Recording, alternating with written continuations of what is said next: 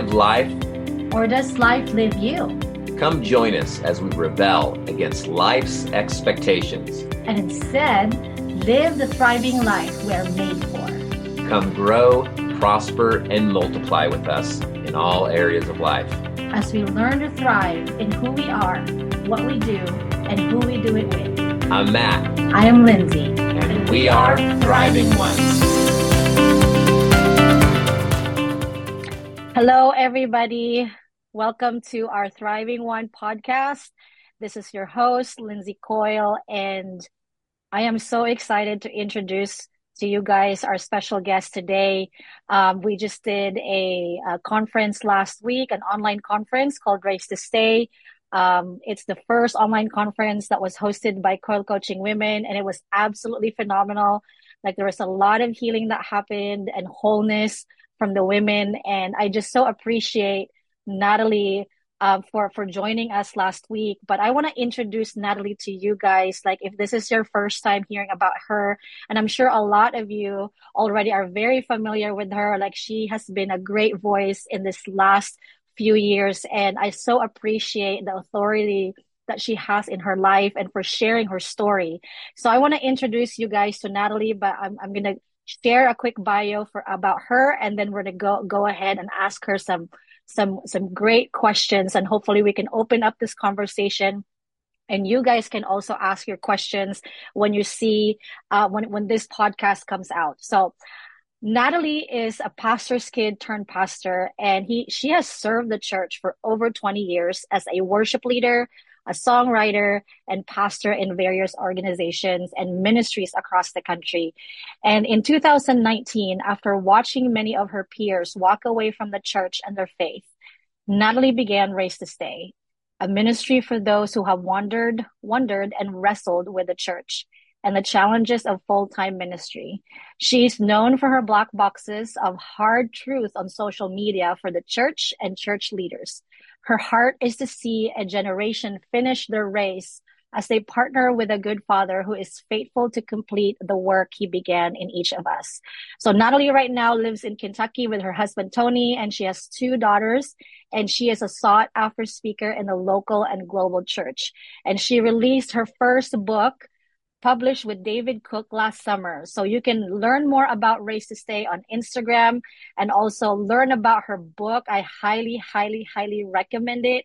So Natalie, thank you so much for joining us today in our podcast. We are so happy that you're here. Oh, thanks for having me, Lindsay.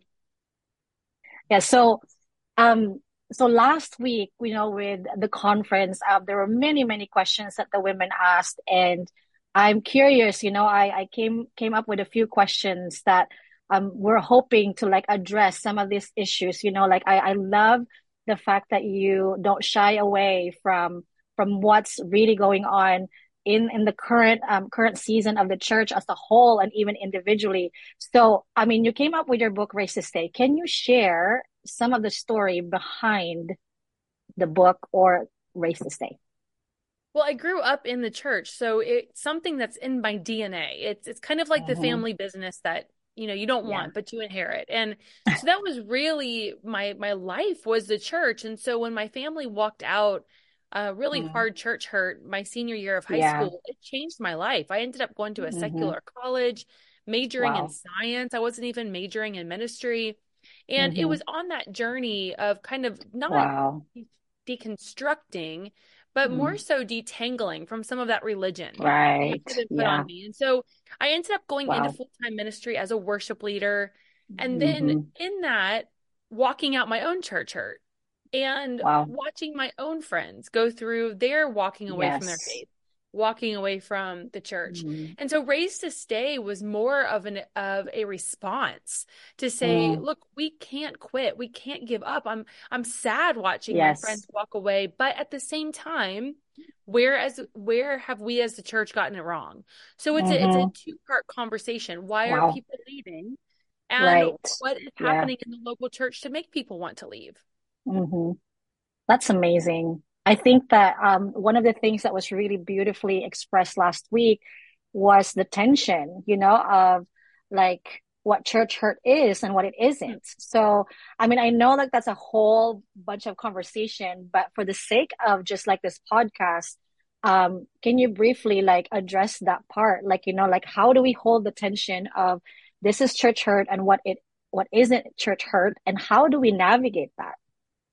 Well, first of all, I always say that if somebody tells me they've been hurt by the church or abused mm-hmm. in the church, I'm always yeah. going to believe them because, you know, yeah. our trauma informs our experiences. And so, mm-hmm. what is trauma to one may not be trauma to the other. And so, it's really important that True. we're listening to each other, you know, that churches are listening I to their that. congregants and their staff. Tell me your mm-hmm. story. Don't just assume you know what that word hurt right. means. Yes. Or what the abuse might be. Now, abuse, we know what abuse is. That's physical, sexual, psychological, emotional mm-hmm. damage that is done to an individual at the hands wow. of another person. We we know what abuse mm-hmm. is. We would never tell someone in an abusive marriage mm. to stay in an abusive marriage. Right. We're also not going to tell people in abusive churches to stay in abusive churches. And so mm-hmm. I want to just make that clear. Abuse is in yeah. its own category and it needs to be right. reported and it needs to be dealt yeah. with. Church hurt mm. can mm-hmm. be many things. And at its definition, it's when trusted shepherds, trusted leaders, mm-hmm. church people use yeah. scripture to manipulate and maneuver people into feeling certain things mm-hmm. like shame, guilt, yeah. frustration. You know, mm-hmm. using scriptures to get what they yeah. want. So this is narcissistic wow. leaders, this is toxic leaders. We've all been hurt by the church and we've probably mm-hmm. all hurt people in the church. That's just yeah. human nature. So when it comes to church hurt, what it is is anything that has used scripture or religion or anything mm-hmm to wield a sword to get people to do what we want them to do and and manipulate maneuver gaslight however you want to say it now what mm-hmm. church hurt is not is accountability and love it's when yes. people hold us to a higher standard mm-hmm when people hold us to a higher standard. Those are things that church hurt is not. And mm. I believe that because this generation, and I include myself in that, this deconstruction yeah. church hurt movement has been so popular on social media yeah. that now we're just crying church hurt because we right. get so I, I did talk a little exactly. bit about that in the conference is that then there's church mm-hmm. offense where we become yes. offended by something or we pick up somebody else's offense. So mm-hmm. in essence, we're all just human trying to carry a perfect gospel and we're not going to get mm-hmm. it right 100% mm-hmm. of the time, which is why Absolutely. we have to be having these conversations. Mm-hmm. I love that. I love that you're able to articulate like you know like the the church abuse and the church hurt and the church offense. And I love that you addressed that at the conference as well. Like I think that was one of the biggest things that I took away you know like just to as a leader how to help people and just listen to their stories and to be able to walk in discernment. Like what does that look like you know for me as a leader to help somebody walking through whatever like church hurt church um, church abuse or are they just offended? You know like um, being able to articulate like what that what does that look like you know and the discernment. And so one of the things too that you talked about is um, and this is what i love. I wrote this down you know um uh, it's uh you you shared about um what was that? Uh i'm trying to look at my notes here you said we can't keep talking about the conversation of deconstruction without talking about how to rebuild. So that really caught my attention, you know, because a lot of people like what you said, you know, this topic has been so popular. And um, what are the nuances to that? Like, you know, like with that statement, like, you know, yeah, we just can't keep beating on this drum of the deconstruction. Um, but how do you give wisdom to like leaders and not just leaders, but anybody who's like, I'm deconstructing, you know, and then how do you navigate that? Like help people deconstruct, but also rebuilding the rebuilding process. It's really kind of how Lisa Bevere said it in the foreword of mm. my book when she talked about how deconstruction without any plans to rebuild is just destruction. And so yes. we have to remember that like any time in the Bible that I can think of where we talk about tearing things down, Mm-hmm. Almost immediately afterwards is a conversation of, but there will be a time to rebuild. And, you know, we see yes. that in Ecclesiastes. We see it mm-hmm. when God is speaking to Jeremiah. Um, mm-hmm. You know, mm-hmm. it's you're going to have a season where you're going to need to tear things down. And I think yeah. there's a lot of religion that many mm-hmm. of us are carrying that we don't need to be carrying, that we can detangle from and, and deconstruct from, but then rebuild back on the foundation of Jesus Christ. So That's if awesome. we're going to have the conversation, then we need mm-hmm. to be offering framework for, okay, now how do we mm-hmm. rebuild mm-hmm. something that is on Jesus. And the only way to do that is through the word of God and through scripture and knowing mm. scripture. And I think yeah. our problem is that we have a biblically illiterate generation who yes. wow. really been in the word long enough to know how to rebuild using yeah. the tools that we've been given. That's so good. I love that because I think it's a bigger conversation too. And I believe that it's like a, a not just a bigger conversation, but a continuous conversation. Like it's a journey, you know, it's not just like, here's a cookie cutter answer. Here's a cookie cutter step by step, you know, like it's not like, we're not like the AA or something, you know, and, and I appreciate that, that like being able to, to just sit with the people and listen, you know, like where they're at in their journey, like, um, being able to be also sensitive to what they're going through and also looking at them and saying like i do have hope for this you know? And maybe they don't have hope but you have hope but i have hope. And so i appreciate that conversation. And and i think my husband and i are in that spot too to where like people come to us like who are deconstruct deconstructing. And we're also being very cautious and asking the lord like hey you know to not just to, to sit with them in the deconstruction process but also like giving them hope you know, um, that there is a time to rebuild, you know, that there is a time to, to move forward in healing and wholeness. So I really, really appreciate that conversation.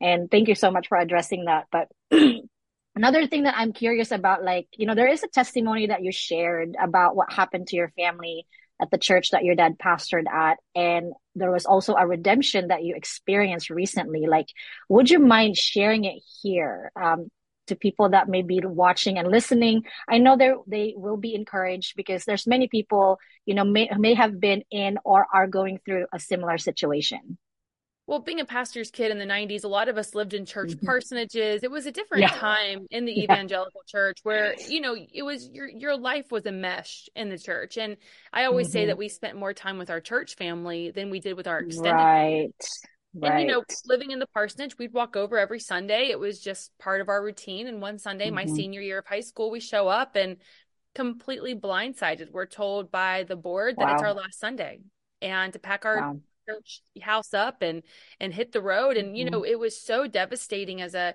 impressionable 18 year old to be with this church family for so many years and then in just yeah. one Sunday morning have it all taken. And so I wrestled wow. with that for years. I mean, that was in mm-hmm. 1997. Wow. Um, yeah. I went off to college and got married, had children, and in the back of my mind, always wondering like, what what happened? Mm-hmm. Like, you know, kids yeah. were kind of collateral damage in this yeah. ministry world sometimes. And a few years ago, as I was writing Raised to Stay, I was living in Colorado, and I got a call from that church, from the new wow. pastors of wow. this church. Wow. And it just so happened that the new pastors were in my youth group at the time in that and they were having the 100 year anniversary of the um of the church that we had been attending a long time ago and they said hey we're calling back a lot of people that used to come here and we love what you're doing with Raised to Stay would you come and lead worship Wow. And my first initial reaction was like, no, like I don't need to go back to that. I've had counseling. I, I, you sure. know, I've forgiven people, lots of questions still, but I've forgiven. Mm-hmm. And the Lord just gently nudged me and was kind of like, you know, you're writing this book about a reconciled church and you don't have a mm. final chapter yet. Like, what if I have right. something there for you to to That's see amazing. or to experience? And so wow. I called him back and said I'd come. I flew home, went in. The church parsonage had been torn down. You know, a lot of mm. life had mm. happened to the church. yeah. It was very bittersweet to pull in and to walk through those doors, and the smells are the same, and the sights are the mm-hmm. same, and there are people sitting in the same pews that were sitting in those wow. 25 years ago. Wow. And, you know, we started the worship and it was just crazy because there were people on that platform that were part of our exit who didn't try to stop it, who didn't defend us. And, wow. Yeah. You know, I'm wrestling with all my emotions as a 40 yeah. year old wow. woman. You know, I was 18. Sorry, I'm teary eyed. and I'm up there on the platform and I get through the set and I just I I think I was like kind of in a dream world maybe during the set and the the pastor comes up yeah. and he starts to introduce all of us on the platform. And wow. he gets to me and he said, This is Natalie Thomas. He used my maiden name. And when he said it, you could kind of hear this audible gasp in the room. Like people suddenly realized who I was on the platform. Wow. They hadn't seen me since I was a teenager. Yeah. And he said, Natalie's dad was one of our favorite pastors to ever pastor this church. And in that moment, the whole room went up in applause. Wow. And it struck me that that congregation was just as innocent as we mm. were. That it was a few leaders who made yeah. a bad decision that hurt us, yeah. but the entire church did not hurt us. And that wow. actually they loved us and they were just as broken wow. over what had happened as we were. Wow. And I came off the platform after the service and all of these old ladies are coming up to me and they're kissing me and they're saying, Tell your mom she was our favorite singer and tell your dad oh my gosh. favorite hunting buddy. and I just realized that what I had thought was an exile was actually an exodus. Like whatever was oh. happening in the leadership of that church, I we weren't it. meant to be there for that. And the mm. Lord rescued us. He got us out. And, yeah. you know, now what's crazy is my parents attend that church now and they're mentoring new pastors. And wow. they were just there yesterday. And my dad was praying over the congregation just as he had 30 years ago. And I see it and Ooh. I just think, you know, so many times we quit before God can bring mm-hmm. reconciliation. And that happened 30 wow. years later. And so, you know, I don't know that's everybody's story. And I, I certainly mm-hmm. wouldn't go back to a church that abused me, like mm-hmm. truly abused me. But to be able to go back into a situation and see it through yeah. the lens of healing wow. and not through hurt took mm-hmm. a lot of mm-hmm. time. And I, I just believe that sometimes we're in a hurry for other people's mm-hmm. healing, but God is not in a mm-hmm. hurry with our healing. And oh. we do have to, you know, understand that it may not happen tomorrow, but we have mm-hmm. no idea the reconciliation and restoration God's working on behind the scenes. And so that's really been such a healing piece for my entire family has yeah. been to go back into relationship with some of those yeah. people. That's amazing. I love the fact that you were able to see that redemption and reconciliation in your lifetime you know because sometimes you know like there's there's people that may never have they, they may never see that redemption and reconciliation but um i love what you said like you know like if we quit then we may never know what this redemption or reconciliation look like you know and i i love also the fact that you you included in your um con- in the, the the conference last week about like quitting is not our legacy you know, and it's quitting. Uh, it's, it's like I, I took a step back and I was like, wow, like quitting is not just something like, oh, I quit, but it, it I'm looking at my daughter now too. Like, you know, oh, this is something that it's, I can pass it on to her. Like it is a legacy. It's not just something that I do like, okay, I'm to do it and then I'm not, you know? And so I felt like that was really significant. And I felt like that this story, your testimony is such a significant thing for people to to hear and see and and bring so much hope and courage for people to stay you know because we're staying for god staying for jesus and at the same time we're also wrestling with the fact that we all work with people and we're not perfect so thank you so much for that like i really love that um, there's hope and there's there's encouragement in your story so, um, and this is this is my my other question. Like you announced that you are coming out with a second book, so I am so excited for that. And what do you think? You know, I don't you don't have to talk about like anything about the book, but I really felt like that the second book is almost like what's the next conversation to be had, you know? And so can you share like, you know, like we, we've talked about, we talked about deconstruction, reconstruction, and obviously that's going to be an ongoing conversation no matter what. But, you know, like what is your sense? Like, what do you think is the next conversation to be had in the body of Christ? I feel like we have to start being honest about where we have built on faulty foundations that mm-hmm. were never part of Jesus's original blueprint for the church. Yeah. Yeah. And you know, repentance is an interesting thing in the church because I think we we look at repentance as, oh, I'm going to repent of my sins so that I mm. personally am able to get to heaven. So God forgive me, God forgive me. We we do. We hopefully as believers, we are in a sure. place of daily repentance for our own mm-hmm. individual lives. But there's a corporate repentance that I believe is coming Mm. And when we look at the original church in Acts, in Acts mm-hmm. 1 12 through 14, it says that they agreed that they were in this together for the mm. good and they gathered in prayer.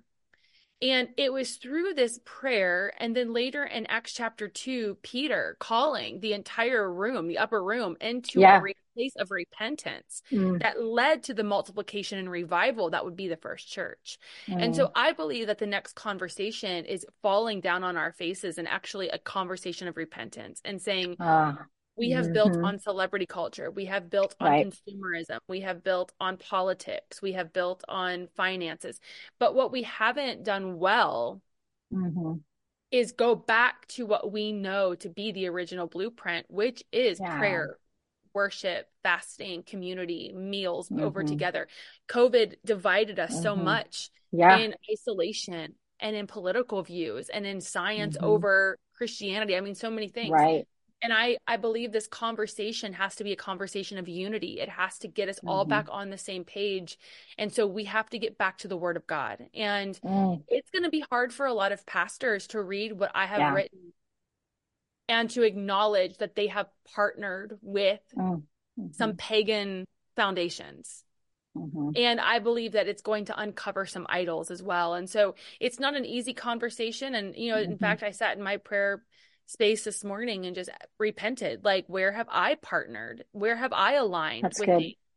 um that have contributed to hurting others mm-hmm. or yeah. even pulling me away from my first love so this mm-hmm. this conversation of repentance is is an uncomfortable conversation um but mm-hmm. it is going to be vital for the rebuilding of jesus's mm-hmm. church yeah i love that because you know i I mean, I've been in ministry for 25 years and I grew, you know, like I got saved in the 90s and um, I'm just looking back now in my journey, you know, and I, I don't know if I was just oblivious to things. And my husband always jokes about like, I'm naive at some point, like with certain things, you know. So, so people say something, something to me or do something to me, and I'm like, oh, okay, they must just be having a, a bad day or a hard time, and and um, I think like very much recently, like you know, um, probably the same year, 2019, like I went through a process of healing and I look back and I'm like, wow, you know, not only that what was said and done to me, but also what, because I was conditioned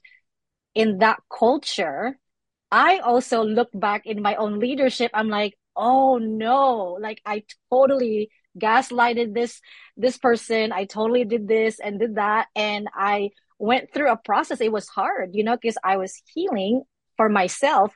And as I was healing, I also recognized like the things that I did and said that probably like did some damage, you know, and I went back and started apologizing to some of the people I pastored. And it was a hard conversation, but it was almost like I felt like I was dying, you know, while I was doing it. And I said, like, well, that's because that's what we're supposed to do, you know? And thank you so much for that. I'm really excited and looking forward to watching, or sorry, um, reading that book. Um, I think that as a leader, like as you know, like we just launched a a church here in Eugene, Oregon, and we don't have a space yet, but I think as a leader, it's also important for me. And at the timing of your Raised to Stay book and this book, next book coming out, um, I feel like it's going to help us, you know, my husband and I, to like really look into things, you know, because I love what you said. You said something. Um, I would rather want revival than revenge. And I think that's a really, really key statement there, you know, in the process of healing and stuff. So I do have one more and, um, one more, one more question and more like a statement, you know, because I saw one of your black boxes recently and it, it really encouraged me. And I wanted you to address this, like, you know, and encourage, more like an encouragement to people who may have been hurt or gone through some really difficult times in the church um, you put in your black box, there are more people for you than against you. So I know like when people are, are in pain, you know, they, like Elijah was like, I'm the only person, I'm the only prophet left.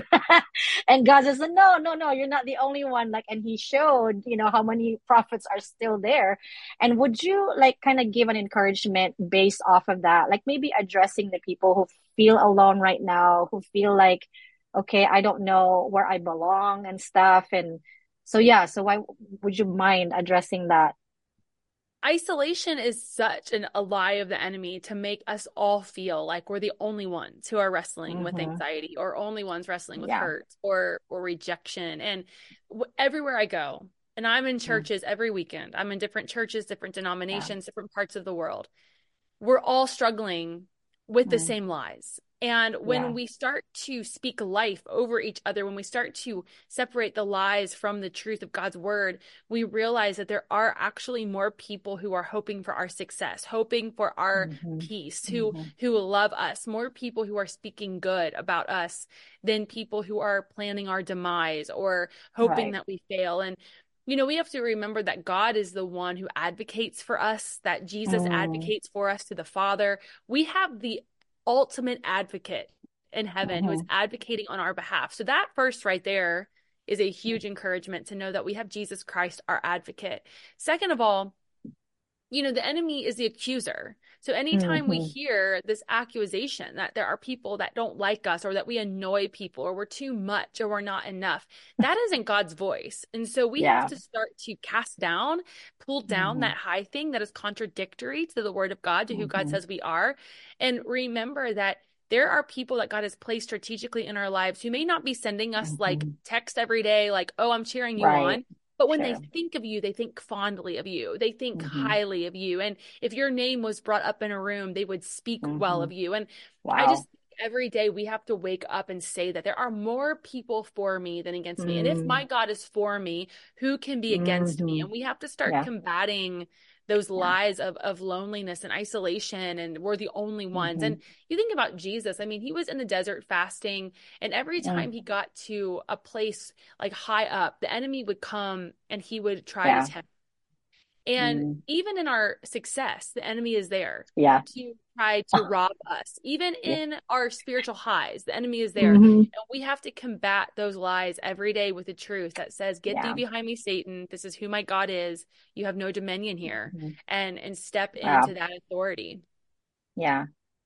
Thank you so much for that, Natalie. Like I, I love that you're able to put language on the, the many different tensions really that we need to address in the church, you know, like the tension of that, like just, you know, like even though like you you feel like people feel alone like you you're reminding ourselves that there are more for you than against you like there are people who actually are wanting to see you succeed and wanting to see you bring hope and life everywhere you go. And i think it's a great reminder that even as we go through the conversations that we're having right now, which I so appreciate, like, you know, like you're a, a huge voice in that. Like, I think that as, as we navigate that, like, it's, it's, it's good to be reminded of, of the, the good things that are happening. You know, like I, I talk about like the triggers and the glimmers and I, I feel like it's like a two part thing, like, you know, like that the triggers, um, lets us know like, Hey, there's an area in our life that needs healing and wholeness.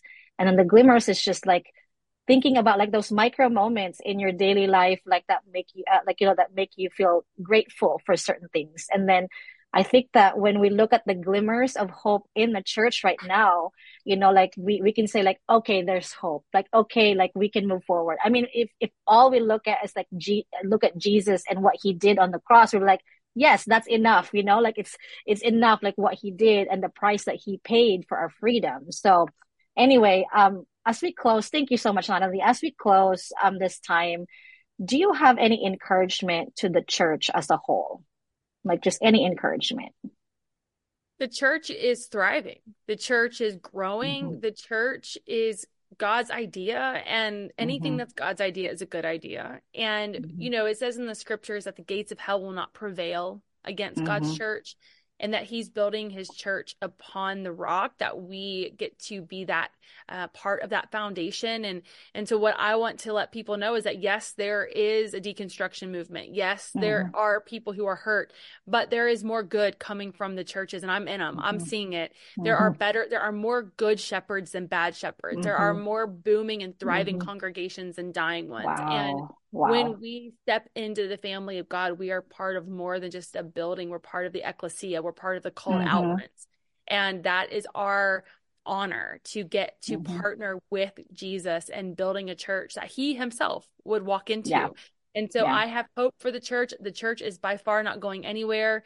We mm. are the called out ones and we yes. are not going anywhere. So, mm-hmm. you know, the enemy can keep on huffing and puffing and trying to blow the house down, but he won't he won't prevail. Yeah. Yeah. I love that. Thank you so much, Natalie, for your time and wisdom. Um, we so appreciate your passion for healing and wholeness within the body of Christ. I think it's a great conversation to have um, and keep having, you know, and for those of you who are watching and listening, you know, um, if you have not yet, I highly encourage you to check out at Raised to Stay on Instagram and grab Natalie's book, Raised to Stay. Um, I, I, I, grabbed mine from Amazon.com. Um, it's pretty easy to do, you know, um, because raised to stay like i mean i i looked at the the last portion of your book you know raised to stay is for the wandering church leaders church goers and church wounded because in a world of faulty promises in communities that let us down, God can craft the pieces of our faith into something beautiful. So Natalie's message of healing for your wounds and hope for your faith is such an amazing thing, you know, in this season of our lives. So thank you everyone for watching. And again, thank you, Natalie, for joining us and we will see you soon.